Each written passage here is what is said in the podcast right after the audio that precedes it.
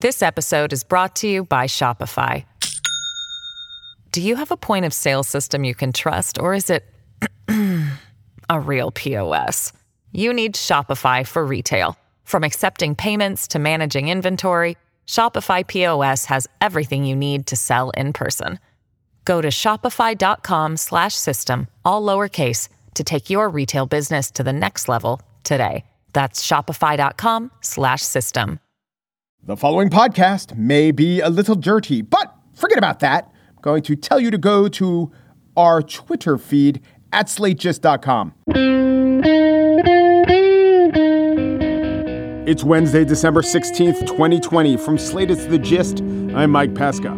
So, why are so many state GOP leaders going after sitting governors, Republican governors, their governors, and not just governors, other elected officials. You know, it's one thing for Lin Wood, lawyer, agitator, to live in his own Trump infected reality. But Georgia Republican Party Chairman David Shafer treated stalwart Trump supporter, but also actual rational adult Secretary of State Brad Raffensperger like he was, I don't know, Chairman Mao meets Tammany Hall. He sued him over and over, always to no avail. Then there was Arizona, where on December 2nd, their governor, Doug Ducey, said this There are legal claims that are being challenged in court, and everybody on the ballot has certain access rights and remedies. And if they want to push that, they are able. Uh, once those are adjudicated uh, and the process plays out, I will accept the results of the election. But Kelli Ward, Dr. Kelli Ward, chair of the Arizona GOP, did not accept that. She wrote that day on Twitter Arizona voters want their elected representatives to stand tall and defend the rule of law, not see them cower and surrender to the mob when the pressure is on. There are no election results until we, the people, have our day in court. You promised us that, Governor. And then two days ago, because she did not accept the governor's accepting of the results, she and some fellow Republicans sort of cosplayed their way into an electoral college in the upside down. She cast her votes to no one for no reason in a matter of no consequence, saying on December 14th, the true electors for the presidency met. Yes, the Republican electors. We gathered together. We took a vote for President Trump and for Mike Pence for president and vice president. Why are the Republican leaders warring with the Republican elected officials? There is a standard reason.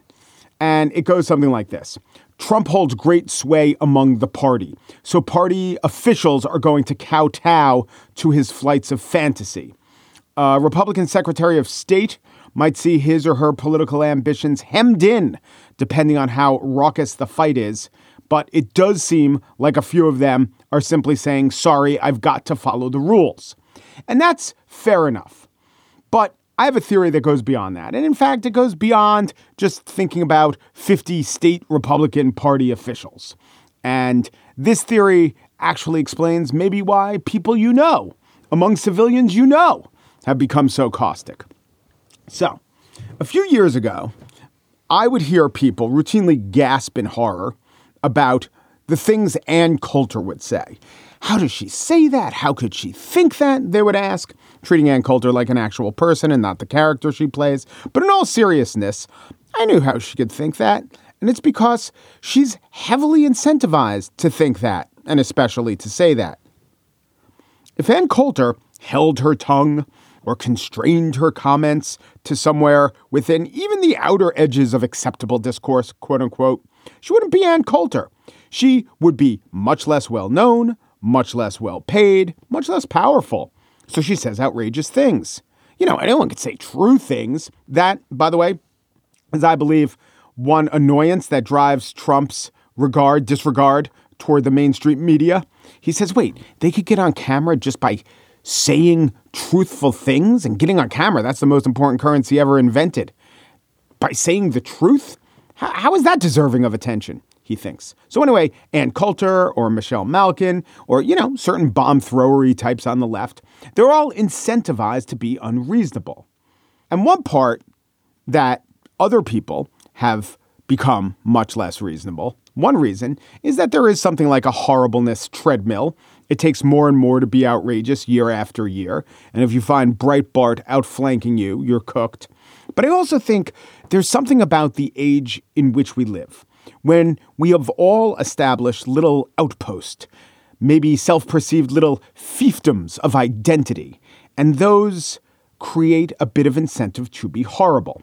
Ann Coulter makes a lot of money doing it. It's not hard to see why each book to sell well has to be crazier, meaner, more outrageous than the last. That's on brand. But average people with their Twitter avatars and Facebook accounts are incentivizing themselves not to say just normal factual things. Anyone can say the truthful, normal thing. Facts aren't identity, beliefs are identity. And the more out there beliefs we have, the more bold the identity. So I do think these state chairmen are to some extent making a political calculation, but they're also considering their own self perception, their own place in the ecosystem, and saying, well, I've got to say this. They're probably not even having the conversation. It's not much soul searching. It's just how they're oriented and how they navigate throughout the world. This is me. This is what I have to say to continue being me. And then all their followers, all the state party members in Georgia and Arizona and Michigan, they're all made up of people who, to some degree, have been self radicalized, for whom their self perceived incentives push them towards the outrageous as well. This is who I am. This is what I say. If I stop saying it, I'll stop being who I am. I'll stop getting the rewards, maybe not monetary, but identity wise, the rewards of being this public persona who says it on these social media platforms, or maybe even just among my friend group. So, what do we get? We get state GOP leaders clashing with their elected officials because their elected officials were once their tribunes, their heroes, their representatives, truly. But upon getting elected, they get a little re incentivized. And now their incentives are to do something other than deliver outrage. They're to govern or to have accomplishments, or not simply to be outrageous just because that's who they are. And now, remembrances of things Trump. Trade advisor Peter Navarro. He is the trade advisor. He's also the designated guy to spar with all manner of CNN anchor person about, well, anything that can be disputed and several things that can't. Navarro, not a dumb man, is, well, was a university professor, earned his PhD at Harvard, but is a bit of a wild card. For instance, I think maybe he just loves the drama. He ran for mayor or city council or Congress out of San Diego five times as a Democrat. In fact, he was a pretty lefty Democrat those times. But mostly he's just driven by a love of combat. And none of that is what I want to remember about Peter Navarro. What I want to remember is this. The resident White House hawk, Peter Navarro, is leaning on his fictional alter ego, which he calls Ron Vera, to disseminate a case that tariffs are good and a phase one deal is bad. Uh, what? His fictional alter ego? Is Peter Navarro Tony Stark? No. Peter Navarro is Ron Vera, an anagram of Navarro. Ron Vera is, according to New York Times, quote, a fictional character that Mr. Navarro created and cited as an expert more than a dozen times in five of his 13 books. His use of the fabricated source emerged in October after a scholar reviewed all of Mr. Navarro's writings and discovered that one of his sources was imaginary. Navarro has called Ron Vera, quote, a whimsical device and pen name I've used throughout the years for opinions and purely entertainment value. It should be said that even though Navarro says, I don't see how anyone could think this wasn't fictional, that one of Navarro's co authors admitted he had no idea that the Ron Vera cited by Navarro actually was Navarro, and the publisher of that book was also surprised to learn it and took steps to correct it. White House spokesperson Kayleigh McEnany had no comments, but Enya Mac said it was cool. And this has been Remembrances of Things Trump. On the show today, I spiel about vaccine side effects and our greatest disseminator of information about risk, trials, quality control, anaphylaxis. I, of course, speak of Joe Rogan. But first, maybe you've heard TV ratings for sports are down, and they are. Maybe you've heard it's because all the games have coincided. They were playing at once. That could be. Or maybe it's that people have political objections to the statements being made by athletes. It's not impossible. Or that the quality of play has decreased, or that empty stadia makes the game seem weird. Sure, sure, sure, not ruling any of it out. But my next guest, Jane McManus, a sports writer turned academic, used another method to answer the question of why sports didn't and aren't enrapturing us as we are in lockdown with not much else to do.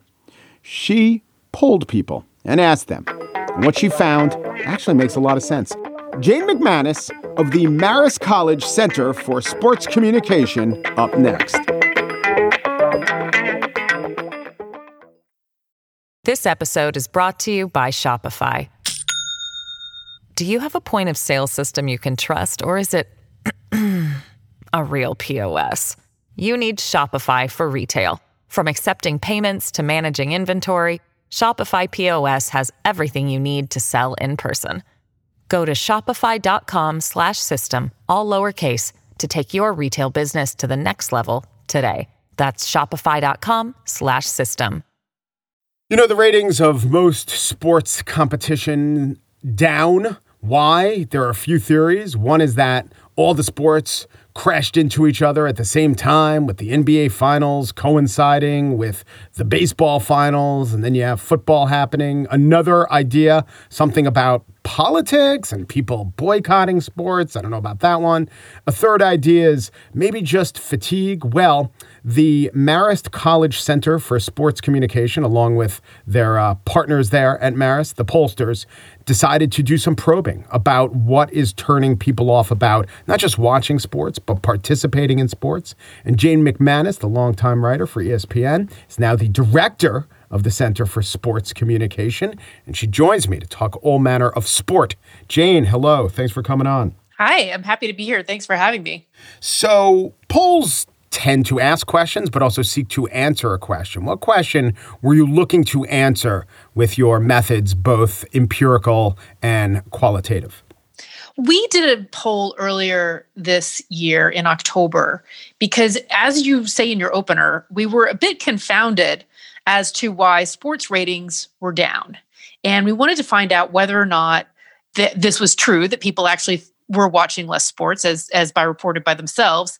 And then also what reasons they might give as to why sports ratings would be down right? Why were they watching less? Uh, and that was kind of our starting point. And we did find that one of the significant reasons and it broke down in certain ways by demographic was the coronavirus right? The coronavirus means that you cannot get together at a bar in a lot of places and watch a game in the same way you would have. You cannot go to a stadium uh, and watch in the same way that you would have. Your focus may be different depending on what you're doing. And so we wanted to find out how aware sports fans would be about that and what they would be thinking. So then we found out a lot of really interesting data there. And then that kind of led us to wanting to find out more in particular about just how aware of the coronavirus fans were and and how it was impacting not only how they thought about sports, but also how they were living their lives. Right. So you monitored, you polled uh, based on this phenomenon, this observed phenomenon that sports ratings were down. And you cited some examples of people aren't going to live events because of the coronavirus. People aren't gathering in bars. But of course, those two types of things wouldn't be measured by Nielsen ratings. I mean, there's a lot of debate among, you know, sports executives who have always said they don't capture all the people who go to a bar to watch the game together. That doesn't count as a Nielsen point. You, of course, factor that in, right? Well, we asked viewers whether or not they were watching less. And 49% of people said they were watching less. Only 8% of people said they were watching more after the pandemic.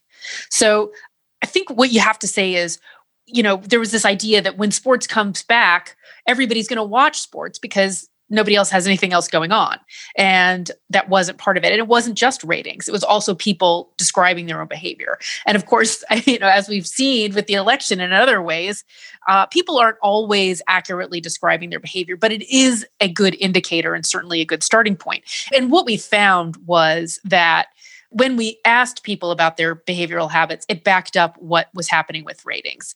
I think there's future polling to be done, and I don't want to tip my hand too much. I think there's future polling to be done with talking to people, particularly younger people, and ask them how they're consuming sports and if watching an entire game front to back is how they do it because I, I, think we're seeing some indicators that people you know who are younger than i'm i'm 49 i'm about to be 50 people who are younger than i am don't consume sports in the same way that i do.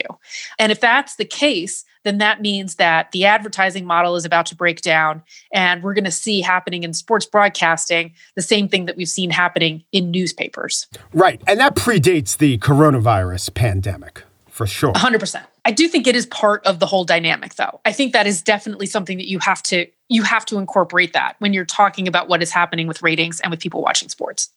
But yeah, it is true. There was this speculation oh my God, people are so desperate for content. And when it didn't happen, I mean, it's like a Rorschach test. You, you rush in and you say, well, here's what I've always thought about the world, and here's how this behavior comports with what I thought about the world. And it was usually something political, or maybe it was something based on quality of play, or, you know, what we do as human beings is we anchor on the differences. So one difference is that ratings are down. And another difference is that, especially the NBA was getting more explicitly political and saying Black Lives Matter and having a strike, a one day strike over um, a shooting in Milwaukee. I mean, even if people weren't um, being bad faith actors, of course, it might make you wonder well, that seems to be logical that it would come into play. We've never had this before, and look at how bad the ratings are. But you're finding that wasn't the case at all. Well, what we found is that actually, if you looked at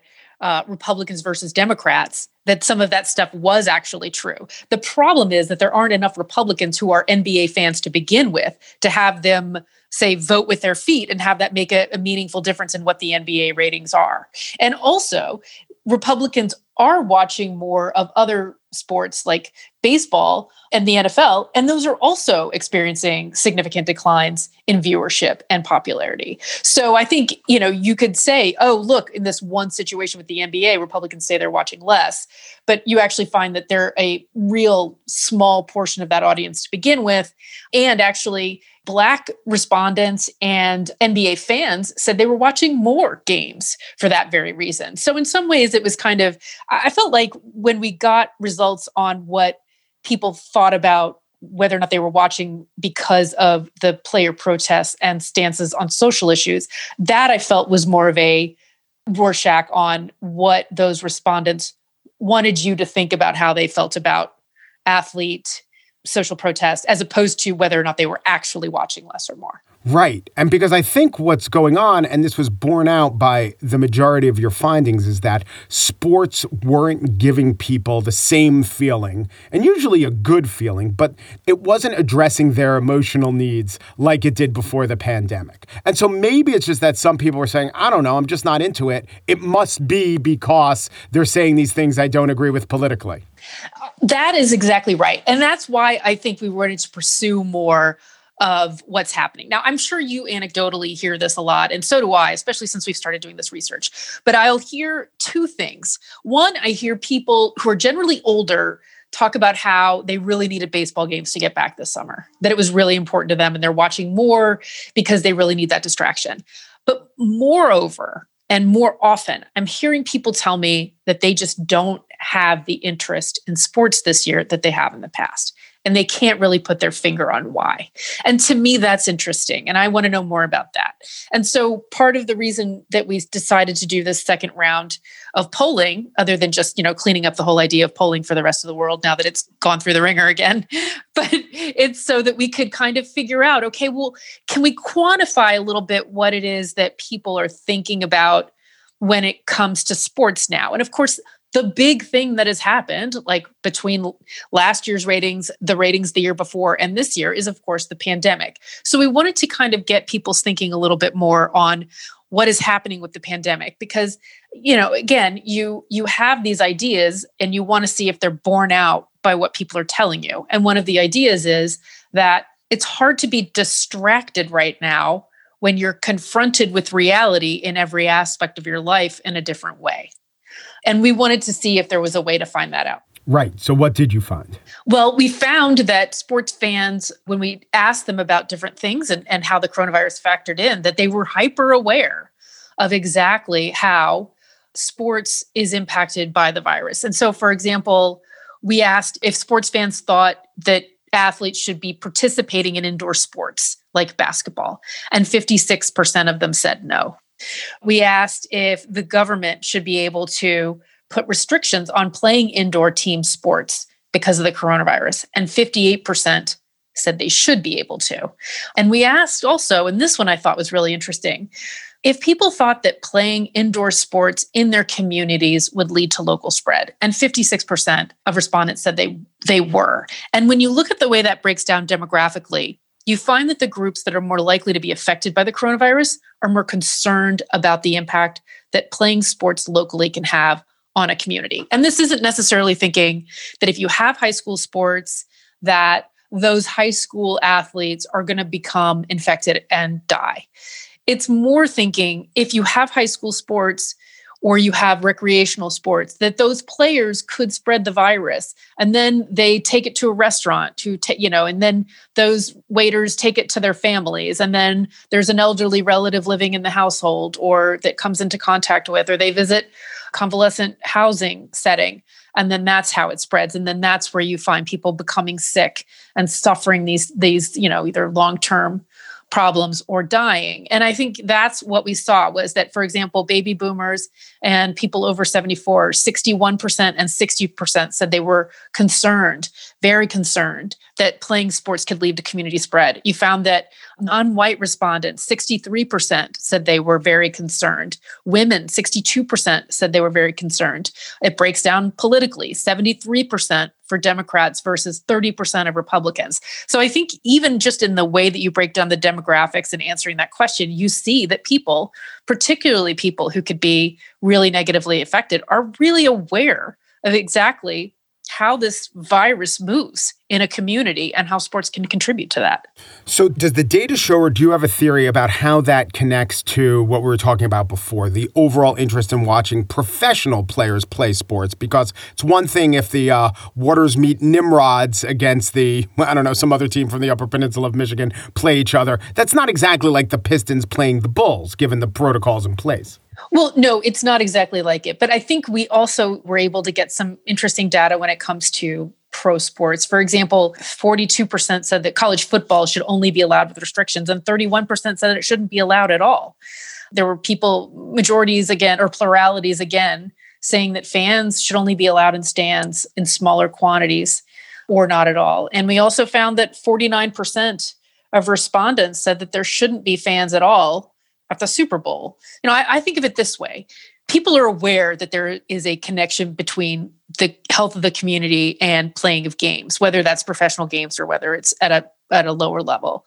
When you're watching these broadcasts and you're aware of the fact that there can be this negative community health impact, it's like, would you like to watch, you know, a bunch of people on the sideline smoke for two hours? Like, how would you right. feel about that? Right. Knowing what you know about the public health connection. And I think, you know, when you're watching a football game or a college basketball game and you see all of these really crappy public health practices modeled on screen by a coach who's wearing a, a, mask around his chin and you know guys going up to each other's after games and and greeting each other in ways that were acceptable pre-pandemic and aren't really acceptable for just regular people anymore. Uh, i think that sends a message that is discordant right? It is a note of discord in what is normally a distracting piece of entertainment in your life. And I think it's very difficult to watch it in a lighthearted manner, knowing what you know. Right, especially because if you want to compare it to other things that are other forms of entertainment that are an escape, like, I don't know, a cooking show or Emily in Paris, they're creating a fake world and they have a controlled set. So they never have to confront you with, like in sports, there is always a cut of a background and boom, it's all the stands are empty. Or you're watching the Ravens play the Steelers on a Tuesday night, Wednesday. What day of the week is this? Because there's some huge outbreak. Or half of your team team, if you're a 49ers fan, you know, they have to they have to get their own housing miles away from the stadium. So as much as sports is an escape, the way it's presented, the empty fans, with baseball schedule being so weird and truncated, with the NBA being in a bubble, there's never 10 minutes of a sports broadcast that you can fully forget that it's sports during a pandemic. And that's how it's different from other escapist entertainments. Exactly right. And I think also that you are aware of the convolutions that these broadcasters are going through in order to present a world as it once was rather than rather than a world as it is. And I think, you know, these games are being played and everybody knows it. They're being played because people need the broadcast money. Leagues need the broadcast money, players need the money. College football is a, a cesspool of moral question marks, I think. And they're playing because those colleges need the money you know, you hear these broadcasters bending themselves into pretzels to say the NFL's done a great job and hasn't canceled any games. And you're like, yeah, I'm watching on a Wednesday afternoon. Maybe they should have canceled this one. You know, mm-hmm. Dez Bryant's giving high fives before a game, and then he ends up testing positive. Uh, they don't cancel the game, and then he ends up testing negative, which I think just goes to show you what a convoluted situation that people are are yeah. are having as a backdrop for these games it is no longer an escape. And it, I think it does remind you of how weird things are. Like maybe you would actually like to attend a game and you're hearing fans in the stands for your average NFL game, but then they show a shot that inadvertently, right? Because all of these broadcasters are trying not to show you what the stands look like. And so you inadvertently see a peak of all of the empty seats. And it's a reminder, again, that these players are playing in a pandemic and that they're piping in fake crowd noise from previous years to fool you into thinking everybody is normal. And uh, it's just, I think it's jarring. So you came out with this really excellent statement. Um, was it ba- was it upon reflection after your first set of polling about sports being the reward for a functional society? I said that back in March, um, uh-huh. and I wrote a column about it in April. And it's because I I did feel like we have sports because we have so much working properly in our society right? We can we can be around each other without worrying about things. We have planes that can get players and fans to games. We have enough discretionary income to be able to buy tickets and food. We have trucks that can get that food to stadiums. Uh, you know we have a broadcasting system where broadcasters can interact with people and interview people. Like all of these things have to go right for us to kind of get to the top of the maslow's hierarchy of entertainment needs that is professional sports in a modern democracy. And it has all fallen apart. We haven't gotten our functioning society back, but boy, are we going to make sure that sports are played.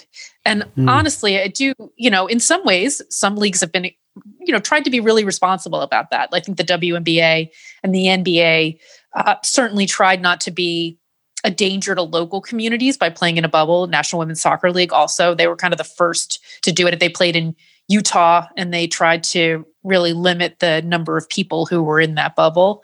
We've seen other sports be incredibly irresponsible. And in college sports, I think college football is at the top of that list.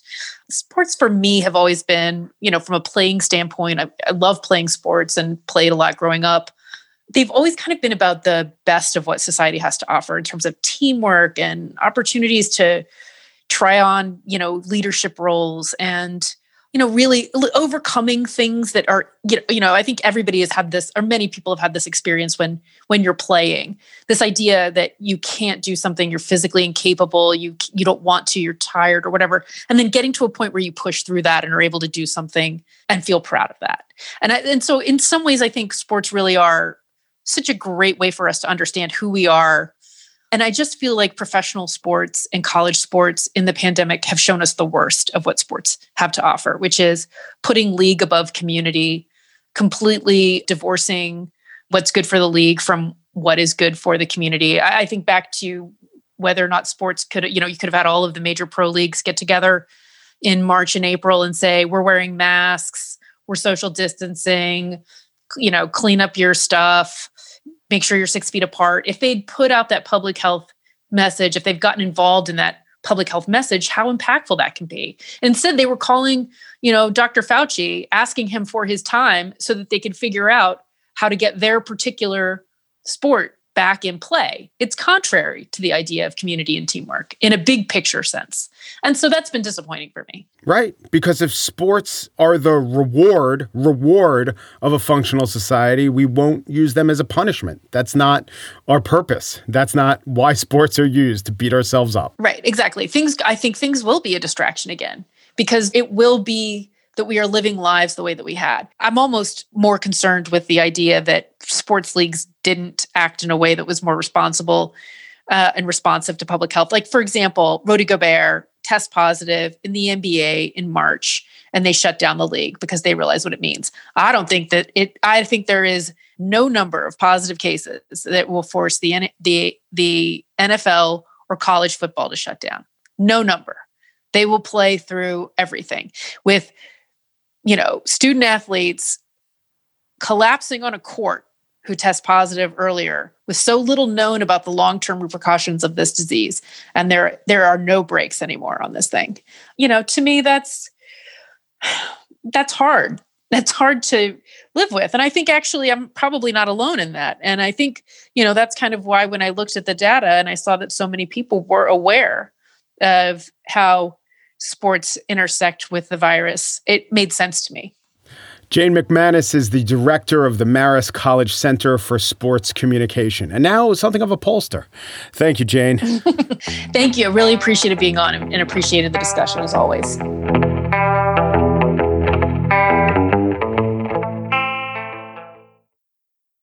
And now the spiel. A patient in Alaska had an allergic reaction from taking the Pfizer vaccine. We don't know how severely the person was affected. We don't know what allergies the person may have had beforehand. We do know this happens, and we do know it shouldn't be ignored. We need to monitor and follow up. And I do think the media will do everything it can to put this in proper context, which used to mean a lot, and now it means a little. And not because the media is fractured, and not because disinformation is easy, and not just because there are plenty of active hucksters and loons who are knowingly lying and doing it successfully, and they have huge forums to do so to denigrate vaccines in general. I don't want to talk about them. I want to talk about a powerful force who sees himself as a benevolent force, and I won't I won't gainsay him that self-conception. His name is Joe Rogan. Joe Rogan's podcast, now on Spotify, get, by some plausible estimates, 11 million listens an episode. And his power isn't just his reach, it's that his reach is comprised of an audience that is largely not taking in other bits of news information. So the sentiments and facts expressed maybe go a lot further than other facts that might be existing within a news context that are hitting the ears of an audience who is simultaneously imbibing tons of other news information. The Rogan audience isn't like that. Rogan's been criticized, sometimes fairly, sometimes not, for platforming, hot new word, people who are conspiracy folk. I don't care who Joe Rogan's talks to. I would never have Alex Jones on my show. But, you know, Joe Rogan does it with the intention, he says, of being a curious person who seeks out information What's a better way to seek out information than to have the purveyors of that information sit across from you and explain themselves? Okay. He's also, oh, is he a conspiracy theorist? Not like Alex Jones is, I will say. Rogan frequently compares his show to traditional journalism. He says his show is better because he connects to the audience more meaningfully.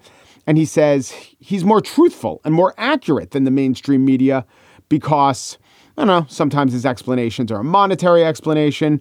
Sometimes they're motivated by I don't know some some messaging. Anyway, this is an assertion of his that you can trust the Joe Rogan podcast because you will hear lengthy conversations where they get at the truth. I want to play for you a section of the show, recent episode. I do listen to Rogan sometimes. When there is a guest that I'm interested in, I listen. When there's a guest I'm going to interview, because I like to do my research. So he was talking to Matt Yglesias, who was on The Gist yesterday and Monday. And in that conversation, Rogan said this. I like vaccines. I, I, I mean, not vaccinated. everybody does. I know. Um, the problem that a lot of people have is that this was fast tracked, and they get nervous about. They do. They do. Possible potential side effects and we don't know what those are going to be. And then there's a lot of people that are very uncomfortable with the idea of getting very sick after they take the vaccine, which seems to happen with 80% of the people that take it. And so they're concerned about that. Wait, 80% of people who are taking this vaccine? Get, yes. That's not what I heard. Well, that's what Bill Gates has said. Bill Gates? Yeah. Like Yglesias, I was surprised that Bill Gates said that And so what happened next was Rogan talking through with his producer, and this is how the show works. They don't edit it. It goes on. If he's has some questions and saying, bring up some tape, we all hear that. So he talks through with his producer, hey, what was the Gates quote? No, it wasn't this quote. How do we access the Gates quote? Oh my gosh. Was the Gates quote censored? Was the Gates quote taken down? No, it wasn't.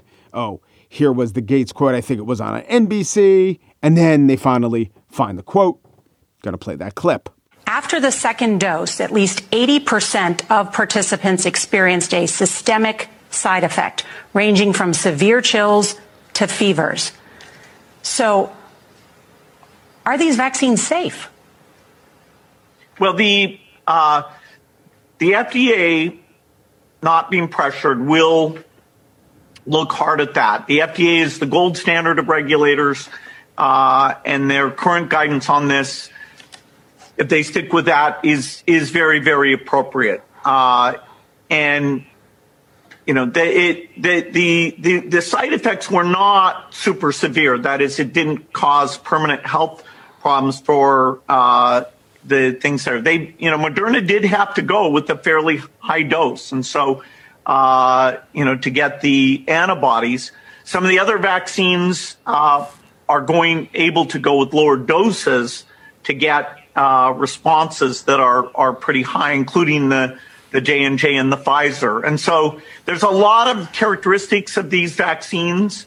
Um, it's great that we have multiple of them uh, that are Bill, going out there. And yes, I you, think you know the data US better than I do.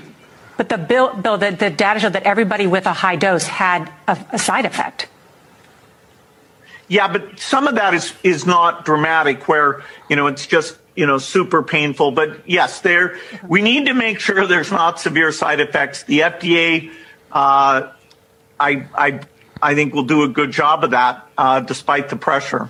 Okay, so a clip that was said to be Bill Gates saying on NBC that 80% of the people who took the vaccine got very sick was actually Bill Gates on CBS pretty much rebutting anchor Norah O'Donnell's assertion that 80% of the people who took it had a systemic side effect.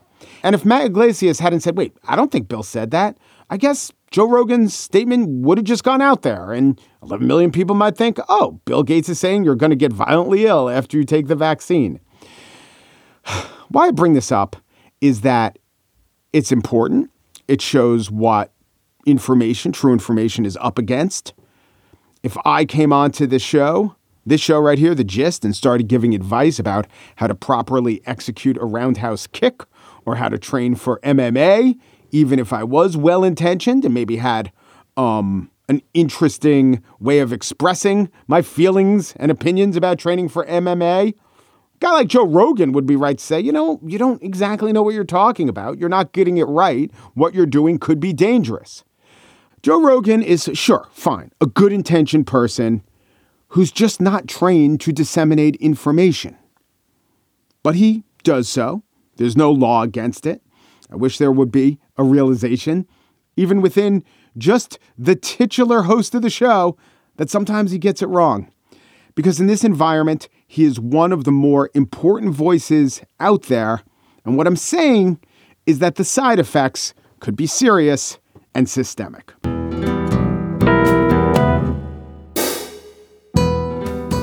And that's it for today's show. Margaret Kelley believes ukuleles are the reward for a twee society. Daniel Schroeder believes Pabst Blue Ribbon beer is the reward for a so ironic they're drinking swills society.